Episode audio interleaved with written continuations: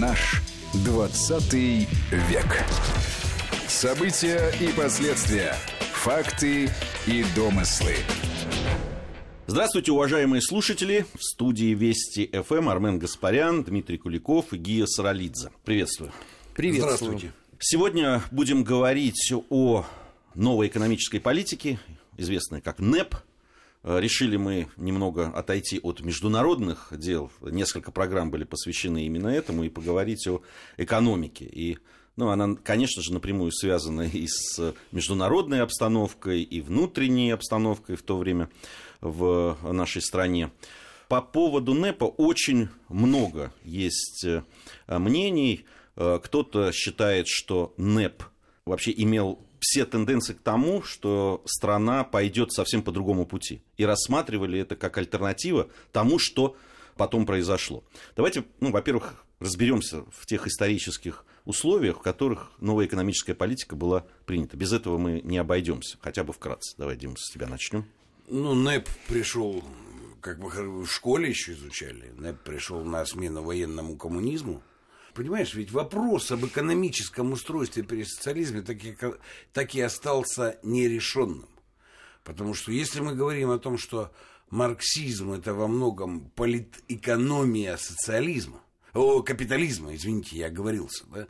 То есть Маркс описал капитализм, как он есть, и мы даже до сих пор, через 150 лет, понимаем, что он социологически описал его довольно с высокой точностью. И не только, дело не в том, что мы пользовались там, или для революции пользовались марксизмом. В принципе, надо понимать, что в образовательных программах социологических, экономических, политологических западных университетов марксизм является основой. Но они не часто это публикуют, но, в принципе, там основные положения это эти, потому что он довольно точно описал, как устроен капитализм. Но никто не смог описать точно, как устроен социализм, и что это такое. И как работает его политэкономия. Ну вот не случайно там Сталин перед смертью попытался написать работу «Экономика социализма». Работа довольно слабая, не, он не вышел в теоретизацию по этому поводу не, не получилось. Но, в принципе, не только у него, вообще, в принципе, не получилось. Поэтому что делать с экономикой после революции, не знал никто. Вот. Это, конечно, прекрасно, земля крестьянам, фабрики рабочим. Но как это все должно работать? Какой должен быть оборот? Должны ли быть деньги? уже при социализме. Ведь, в принципе, в пределе их должно было сразу не стать. Да, там же дискуссии по этому поводу велись жаркие очень. Ну и что, что со всем этим делать, да? Проектных идей было немного по этому поводу. Ну, бреда было много при этом, да? В том числе и когда предполагалось, что военный коммунизм, например, будет обеспечивать. Все трогательно должны были работать друг для друга с какими-то элементами бартера. Ну, в общем, никто не понимал ничего. НЭП – это был, была попытка вернуться к чему-то привычному ну, где есть деньги, которые являются инструментом обмена, где, э, ну, там, можно что-то делать, при этом извлекая прибыль, сразу от этого ведь тоже было невозможно уйти. Отсюда появляются все эти непманы ну, со своими квазибизнесами на это время. С третьей стороны, все это позволяло включить сельскохозяйственную страну, заставить работать сельское хозяйство, чтобы, грубо говоря, было что есть да, потому что, ну, главными выгодоприобретателями НЭПа, конечно же, ну, было сельское хозяйство и продуктовое производство во многом. Ну и как-то свой внутренний рынок насытить смогли. Понятно, что потом пошли дискуссии, что дальше после НЭПа. И вот э, вторая половина 20-х они жарко спорили по этому поводу. Потому что перейти от НЭПа к индустриализации, вроде бы все понимают, что надо. Но как? Вот по поводу перейти от НЭПа к индустриализации все понимают. Действительно ли все понимали, Армен, что надо переходить? И вообще мы говорили об этом. Да? НЭП сам по себе был такой категорией ведь идеологической в том числе, потому что большевики, да и не только большевики, вообще люди, которые принимали участие активное в революции, в гражданской войне, там вставал вопрос, а за что, за что боролись? За что боролись, когда видели вот этих Непманов, ну, НЭП был осознанной необходимостью. Давай с этого начнем. А, и дело даже не в том, что а, в стране а, было разрушено все, что только можно в эпоху гражданской войны. Там же проблемы раньше начались. еще в эпоху временного правительства инфляция-то была просто запредельной. Керенки же печатали рулонами в буквальном смысле. Ты на рынок приходил с рулоном, и вот ровно столько, сколько тебе надо, ты отрывал. Плюс деньги же ничем не обеспечивались, никакими там золотовалютными резервами. А, их еще и разрешили печатать на местах. Поэтому они отличались, э, керенки, условно, которые ходили в Петрограде, от керенок, которые были, ну, например, там на Украине или в Беларуси, да. Потом гражданская война, все эти правительства свои деньги вводят, да, которые тоже ничем э, не обеспечиваются. У большевиков идет жаркая полемика, давайте вообще от всего откажемся. Ну, деньги не нужны. Пролетарии все сознательные, крестьяне тоже как-нибудь так обойдемся. И пока ведь э, Ленин не хлопнул э, кулаком по столу, эти разговоры не прекратились. А очевидно, что в гражданской войне победили, надо каким-то образом страну восстанавливать. А как? Только вводить какие-то, вот Дим совершенно правильно говорит, привычные формы. А, их ввели. Да, был, конечно, определенного рода протест у старых политкоторжан, потому что они окончательно запутались. А за что мы воевали?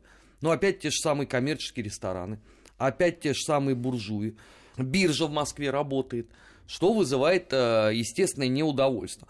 А дальше начинается э, история, что надо переходить к следующему этапу, к индустриализации. А каким образом? При НЭПе это невозможно. Значит, НЭП надо каким-то образом сворачивать и придумывать принципиально новую форму.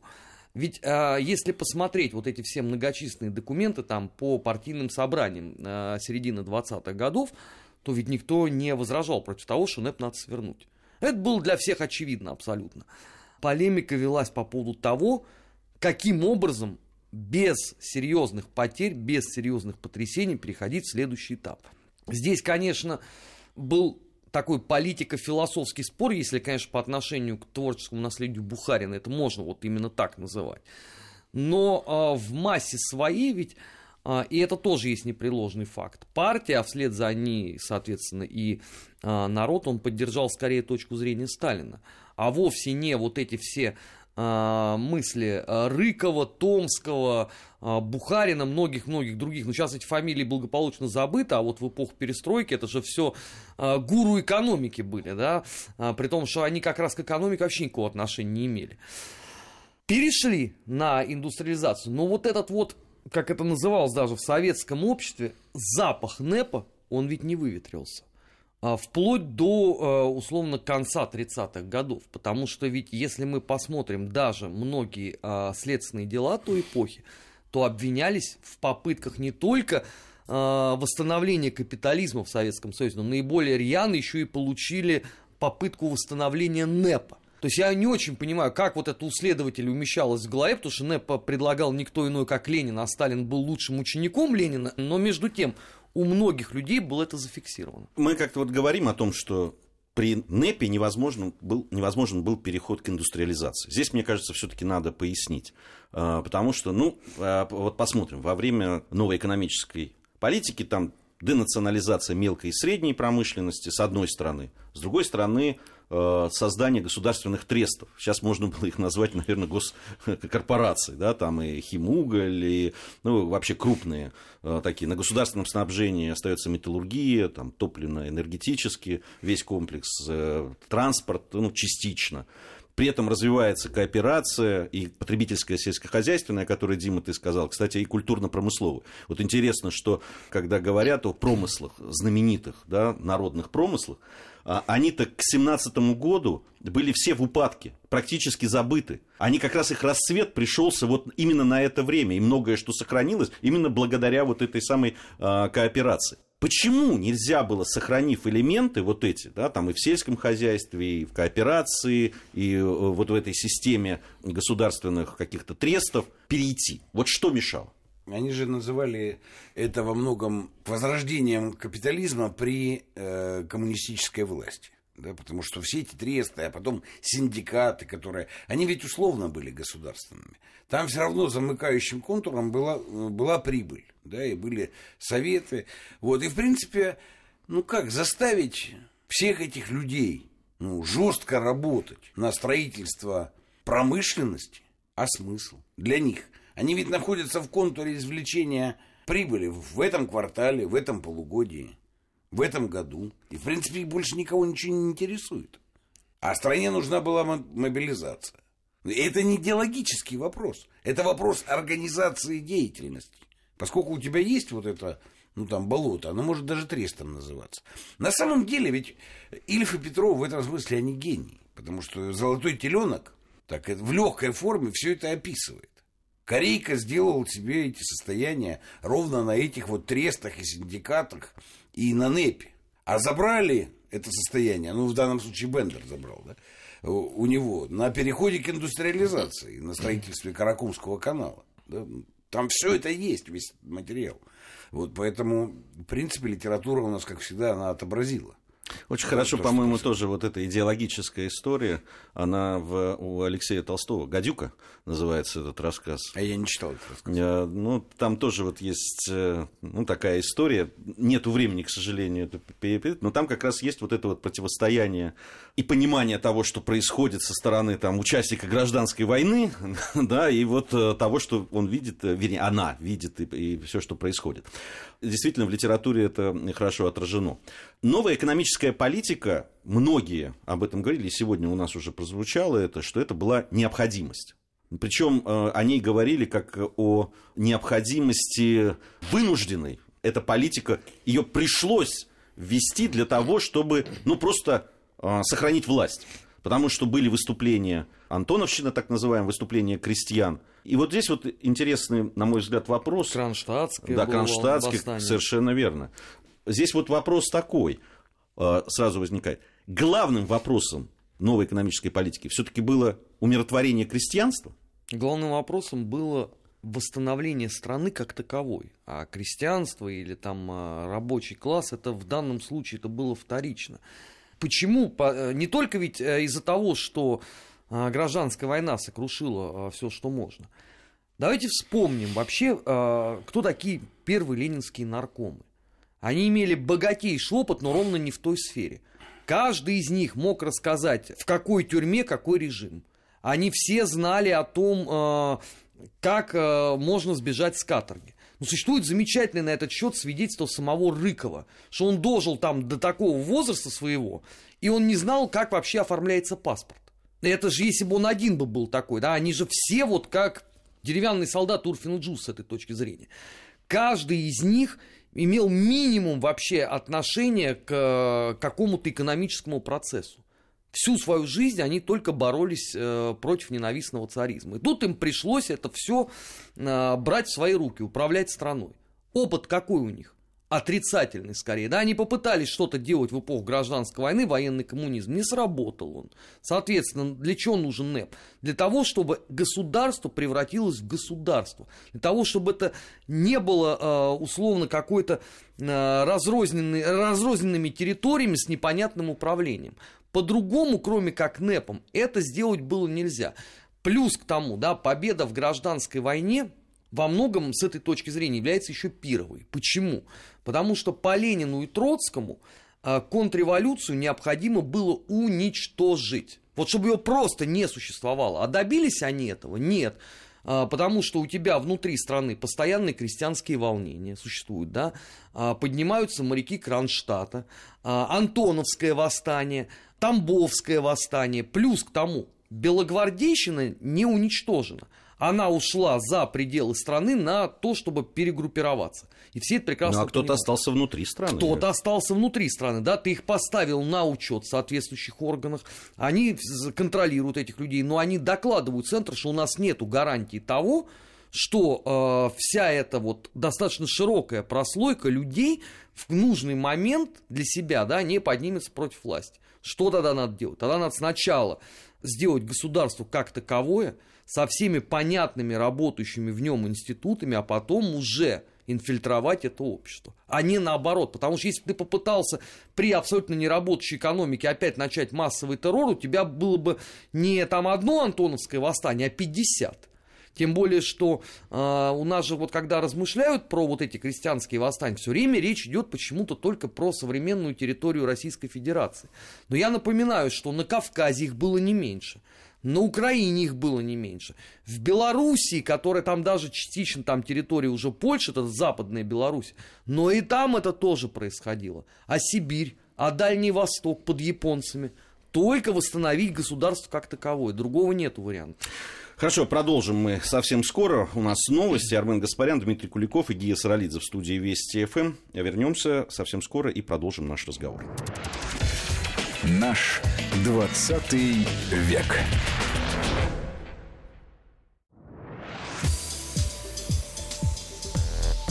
Наш 20 век. События и последствия. Факты и домыслы. Продолжаем нашу программу. Армен Гаспарян, Дмитрий Куликов и Гия Саралидзе в студии Вести ФМ. Сегодня говорим о новой экономической политике, о НЭПе. Вот то, что в предыдущей части Армен говорил в самом э, конце, о том, что ну, надо было спасать, э, и внутри была действительно серьезная оппозиция, э, люди, которые были недовольны той политикой, которую вели. Но ведь создавая новую экономическую политику, по сути дела, ведь создавали прослойку людей, которые в итоге, да, при переходе от НЭПа к индустриализации, коллективизации, ну, явно должны были стать опять противниками. То есть их взращивали, у них появлялись финансовые возможности и так далее. Ну, все эти НЭПманы, все люди, которые были задействованы в этом, да тоже крестьянство. Да, к сожалению, так и было во многом. Можно ведь легко провести там параллели между НЭПом и нашими 90-ми, например, да? После распада Советского Союза. И отличие заключается в том, что мы, начиная там с 2000 года, идем очень плавным, таким нерепрессивным, не мобилизующим путем на самом деле, да, вот, предоставляя возможность людям самим перестроиться. Ну, Сталин так не мыслил, конечно, поскольку он был в твердом понимании, что в том состоянии, в котором находится Советский Союз к концу 20-х годов, он беззащитен перед Западом, да, беззащитен. Вот это важно понимать. Поэтому нужно предпринять сверхусилия, нечеловеческие усилия, чтобы создать возможность защититься. И это было главное, кстати. Не какая-то там идеология. Вот я думаю, что они уже там к началу 30-х довольно циничны были уже даже внутри партийных рассмотрений. Это был вопрос выживания. То, чего у нас нет сейчас, потому что наличие ракетно-ядерного щита, который мы еще и развиваем эффективно, судя по последнему выступлению президента, вот эту витальность с нас снимает, понимаешь? Свобода или смерть, да? Патрио муэрте, родина или смерть. Такой постановки вопроса прямо сейчас у нас нет. Потому что у нас есть ядерный щит, вот этот самый. А тогда у нас не было ничего. У нас-то и армии, в общем-то, не было. И индустрии, в общем-то, не было. На то время. Поэтому не оправдывая, не в оправдательном залоге. У этой власти коммунистической не было и другого выхода тогда. Ну вот представь, что ничего бы не сделали да, в этом направлении. Ну, наверное, количество Непманов, накопивших свои капиталы, к концу 30-х увеличилось бы в разы. И потребительский рынок бы какой-то организовался. А это отменило бы Гитлера, например, с его программой? Нет, конечно. А что бы мы ему противопоставили? Ну вот как-то так вот, в такой мозаике все это следует рассматривать. Да, конечно, но надо сказать, что сворачивание НЭПа ведь было довольно мягким, его постепенно сворачивали. Частную торговлю запретили в 1931 году, если я не ошибаюсь. Ну, а сворачивать начали с 28-го. Вот. Причем как бы через то, что из синдикатов убирали частный капитал. И не то, что его забирали, да? Просто выводили. Синдикаты превращали в наркоматы и в подразделения наркоматов, в государственные органы. Но это заняло несколько лет. Да, понятно, там у Булгакова было прекрасно написано «сдавайте валюту, граждане». Да? Ну, это ведь то, что, опять же, сегодня можно провести параллель, да, когда рассказывают в ряде наших программ, ну вот нам надо эмиссия, там, вот, ну, рубль. Да, только придется параллельно сделать то, что сделали в 30-х. Сдавайте валюту, граждане. Все. Потому что проводить рублевую эмиссию при свободной конвертации – это самоубийство. Ну, это и тогда понимали. Это и сейчас. А мы готовы сейчас вот все выстроиться, сдавать валюту. Тогда не были готовы, но приезжали воронки, находили в нехорошей квартире эту самую валюту, помнишь? Все, все у Булгакова описано. Это практика из жизни. Ну, думаю, что у нас нет необходимости поступать так же, как в 30-е. Кстати, дураки будем, если будем воспроизводить один к одному то, что было. Ну, ни, ничего никогда нельзя повторить. Да? Они действовали тогда так, потому что были вынуждены Без оправдательного залога я это говорю, да, потому что, ну, когда ты там идешь над пропастью, ты вынужден ступать осторожно. Ну да. Это же тебя не оправдывает, что ты... Вот и, и, там шли над пропастью, вынуждены были ступать там определенным образом. Без всякого осуждения или, наоборот, оправдания, я сейчас это говорю. Это объективная реальность. Вот. Но не, нужно понимать, что прошло, ну вот скоро будет сто лет практически. И дуростью было бы, еще раз повторю, воспроизводить все то же самое. Здесь вот еще нюанс, на мой взгляд, о котором нужно сказать. Мы говорим о там, НЭПе, о НЭПманах, о людях, которые включились вот в эту новую экономическую политику. Но мы же должны понимать, что они не в безвоздушном пространстве это все делали. Что те же самые партийные органы, государственные органы, советские органы, они взаимодействовали с ним.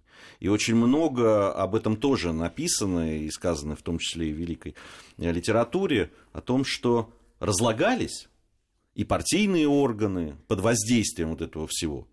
Ведь это тоже ну, смычка капитала, ты имеешь в виду, она произошла, ну, ну хотя бы там, давайте посмотрим на примере героя гражданской войны, товарища Котовского, который при первых позывах НЭПа тут же там сформировал самые разнообразные артели, синдикаты, торксины на подведомственной себе территории. А вот в момент, когда НЭП стали сворачивать, он, как умный человек, сразу передал все это на баланс государства и остался как бы чистым и незапятнанным. Но это ведь не единичное исключение. Тогда это было э, вполне себе в порядке вещей, когда зачастую партийные и советские органы на местах занимались, ну как бы это сказать... Хозяйственной деятельностью. Хозяйственной деятельностью, да. Или выражаясь языком 90-х годов, вкрышевали Непманов в полном объеме. От чего зачастую, кстати, а, даже если почитать воспоминания сотрудников а, УГРО или милиции 20-х, 30-х годов, то вот они писали во времена Хрущева, они ведь честно пишут о том, что иногда расследовать было невероятно сложно, потому как, ну, тут тебе звонил первый секретарь, например, какого-нибудь там Ростокинского райкома партии и говорил, не трожь, потому что это наше народное. А из чего идет размытие как бы а, самой идеи. Ведь если мы посмотрим, некоторые лозунги крестьянских восстаний, они как раз вот лучше всего и отражают суть явления, что вместо условно царских губернаторов оказались теперь губернаторы, назначенные партией. А мы как плохо жили, так и живем не очень хорошо. С этим же надо было что-то делать. Наверное, надо, потому что иначе тогда непонятно, ради чего вы э, столько лет гнили на каторгах, ради чего вы э, устроили гражданскую войну. Здесь, конечно, можно долго спорить, кто там первый выстрелил, но важен факт, да, гражданская война была, и суммарно это 12 миллионов человек положили с двух сторон, да, ну, включая там эмигрированных э, и умерших там от болезни. Мы же даже не можем посчитать число военных инвалидов в год гражданской войны. Ну, представь, да, и все вот это базируется на том, что за, а зато у нас НЭП. Долго это не могло быть. Ну, то есть, все-таки идеологическое противостояние и идеологическая подоплека тоже была. Да? С одной стороны, новый, хорошо, не класс, да, а такая прослойка, которая появилась, и люди, которые были задействованы. И в то же время, ну, явно с проблемами уже идеологическими э, надстройка. Это да, больше властная. Того, э, небезызвестная, наверное, всем ну, людям там, старше нас э, операция «Трест» Там есть замечательный совершенно документ э, в следственном деле, это где Стаунец говорит Якушеву, что послушайте, любезный Александр Александрович, еще пара лет таких вот непманских, и нам с вами не надо восстание готовить, мы и так будем у власти. Вот это все могло к чему привести. Вот здесь вот, вот как раз к чему я все так долго вел. А, ведь, э, ну, с одной стороны, да, у власти большевики, у них свое понимание того, как нужно вести, куда нужно вести страну, а в это время очень быстрыми темпами появляются в стране люди, да, такой, причем такие большие э, классы, которые вообще-то хотят идти в другую сторону, да, и видят развитие страны по-другому, что не могло не привести к столкновению э, вот одного с другим.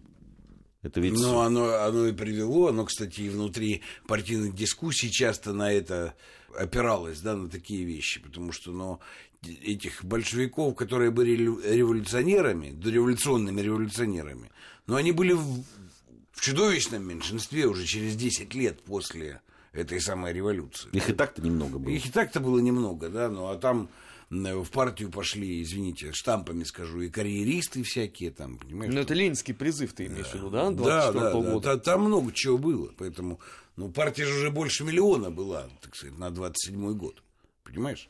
А в 17-м их было несколько десятков тысяч. Э, хорошо, у нас... 80, мы, если мы, быть точно. Да, мы, ну, мы сейчас э, прервемся. Я напомню, Армен Гаспарян, Дмитрий Куликов и Гия Саралидзе в студии Вести ФМ. И вот в следующей, последней части нашей программы мне как раз хотелось бы поговорить, вот, собственно, о переходе. Как это осуществлялось, как э, конкретно что делалось, и можно ли было это сделать какими-то другими способами. Наш 20 век.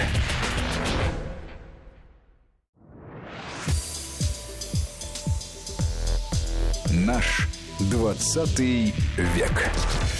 События и последствия. Факты и домыслы. Продолжаем нашу программу. Дмитрий Куликов, Армен Гаспарян, Гия Саралидзе в студии Вести ФМ. Сегодня говорим о новой экономической политике, НЭП. Что же послужило ну, такой отправной точкой к изменению да, новой экономической политики, к переходу?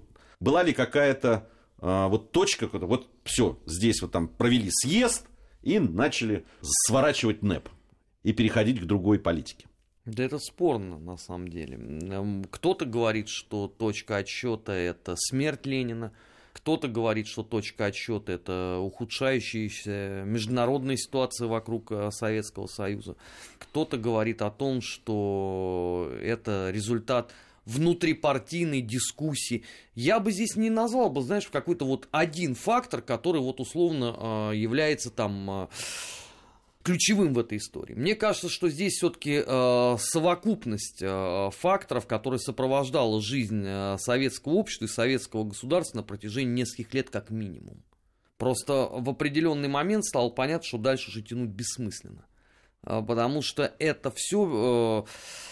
Все превращалось уже в некую насмешку над революцией. Ведь страна уже к тому моменту начала готовиться к десятилетию октябрьских событий. И входить в них в условиях НЭПа, ну, было, по крайней мере, опрометчиво.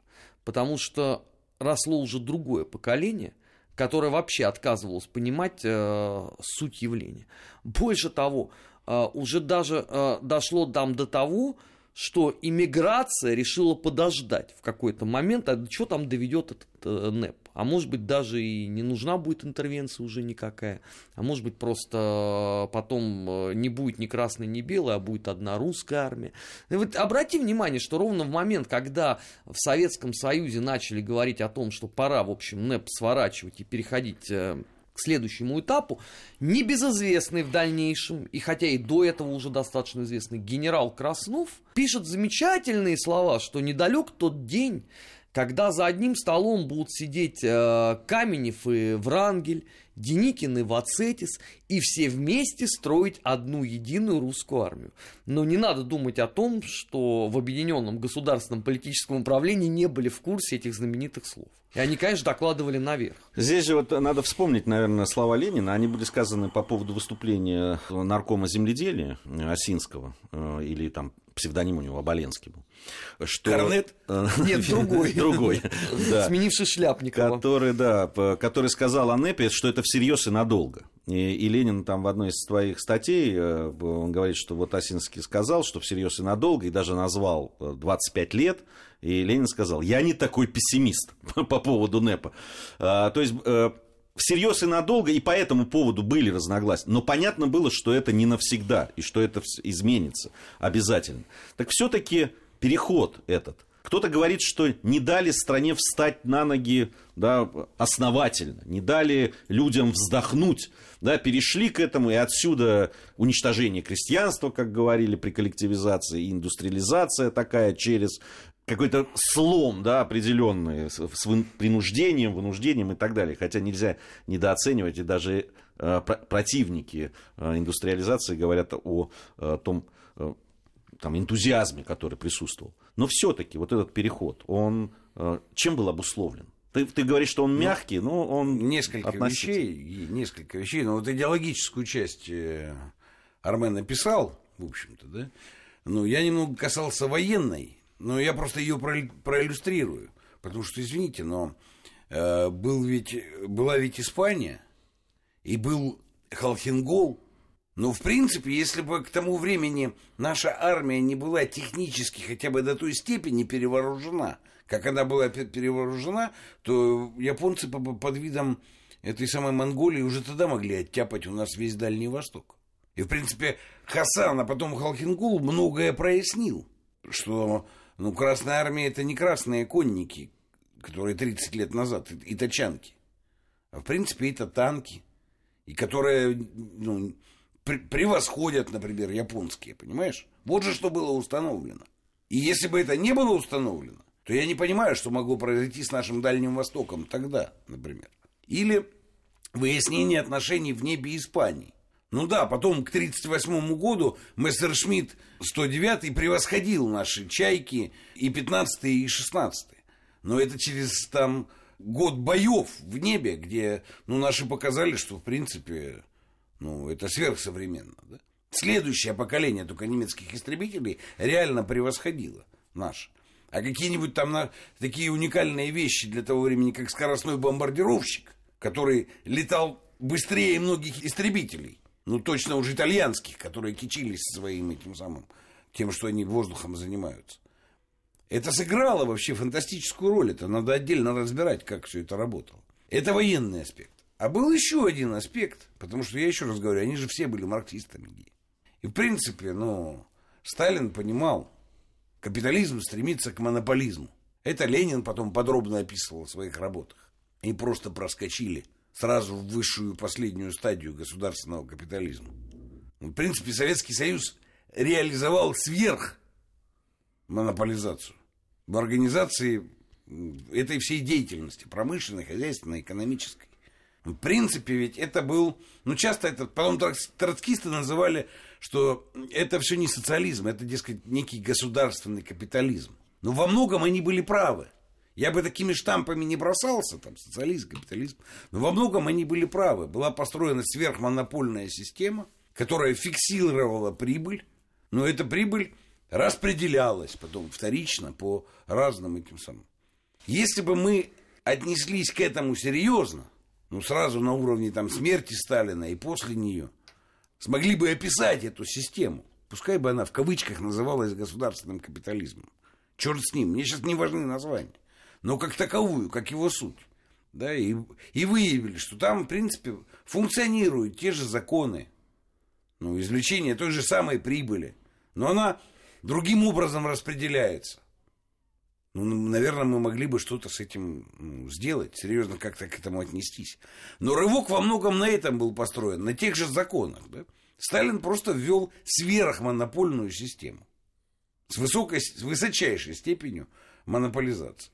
И когда тот западный капитализм к этому только стремился, это он сейчас дошел, да, что там 10 корпораций, в принципе, контролируют весь оборот почти мировой. Ну, почти. Ну, а тогда мы на своем уровне это сделали другими способами. Но сущность от этого ведь не меняется. Ну, это, это породило колоссальный ресурс, который мы использовали. Ну, плюс сверхэксплуатация, которая любая монопольная система позволяет производить. Вводить режимы сверхэксплуатации. Тут не нужно никаких иллюзий. Но наши люди на стройках коммунизма 30-х годов сверхэксплуатировались. Причем как через механизмы там этого энтузиазма, да, так и через механизмы репрессий. Ну, чего было больше, это пусть спорят, кому интересно. Мне это не очень интересно. Мне, мне важен сам процесс. Я точно понимаю, что первичное накопление капитала внутри советского проекта проводилось на тех же самых механизмах сверхэксплуатации, как и где-либо в другом месте. Другое дело, что у нас не было Э, там этих чернокожих или индейцев или еще кого-то, кого можно было грабить. Ну так а у нас всю историю Российской империи, России, Советского Союза таких не было, да? Мы вынуждены были сами себя эксплуатировать. Эксплуатировать, да. Для того, чтобы сформировать эту прибыль, которую можно каким-то образом позитивно употребить потом. А, Армен, э, немного времени остается. Я знаю, на что хотел бы, чтобы ты обратил внимание и пояснил. А вот идеологическое обоснование того, что происходило, оно Свертывание было? НЭПа ты имеешь да. в виду? Конечно, а, возврат, а, с одной стороны, возврат а, к революционным завоеваниям, С другой стороны, тогда, несмотря на э, весь э, и все возрастающий негатив по отношению к товарищу Троцкому, никто от идеи мировой революции не отказывался, а это означало, что надо просто поменять стратегию, необходимо создать э, плацдарм и через него потом шагать. То есть под плацдармом подразумевалось, подразумевался Союз Советских Социалистических Республик. Если открыть газеты той эпохи, любой желающий обнаружит там десятки и сотни статей, э, посвященных этому событию. Что мы отказываемся от НЭПа, мы тем самым строим коммунизм. Почему? Для того, чтобы потом его нести вперед. Ну, апогей это, эти, конечно, настроения, это уже а, скорее начало 30-х годов. А, но и в 20-х тоже это все а, прекрасным образом существовало. Как раз с идеологической точки зрения Сталин всегда мог сказать, ну, Ильич же, вот, он же тоже не говорил о том, что это навсегда. Это была временная уступка мировой буржуазии. Временное всё. отступление. Да, да, мы сейчас накопили силы и готовы совершать новый серьезный рывок вперед. Ну, что, собственно говоря, и было сделано. Другой ведь вопрос, что от ошибок э, не застраховались. Но эти ошибки мы отдельно, кстати, разбирали же в рамках э, наш 20 век. Но то, что с фанатизмом таким вот, э, который потом на Западе так и назовут коммунистический фанатизм, подошли а то, что процессу, называли энтузиазмом. Ну, они вот этому дали одно определение. Это есть не что иное, как ваш советский коммунистический фанатизм. Да, вот э, туда вмешивалось все. Э, и действительно подлинный энтузиазм, и э, репрессивный аппарат, и самое главное, а, новое поколение, которое искренне уверовало, что вот теперь-то мы точно все построим по заветам Ильича. Ну, об экономике мы будем еще говорить Советского Тут, Союза. Знаешь, тоже важны детали, очень коротко. Понимаешь, вот там в 1931 году частную торговлю запретили, но коммерческую торговлю ведь никто не отменил. Были госцены, а была коммерческая торговля, которую тоже вело государство, извлекало прибыль на это. Тресты отменили, но артели, и прочую кооперацию никто не отменял. Это ее потом Хрущев только уничтожил. Мы об этом тоже будем говорить обязательно. Спасибо за этот разговор. Армен Гаспарян, Дмитрий Куликов и Гия Саралидзе были в студии Вести ФМ. Надеюсь, совсем скоро встретимся. Наш 20 век.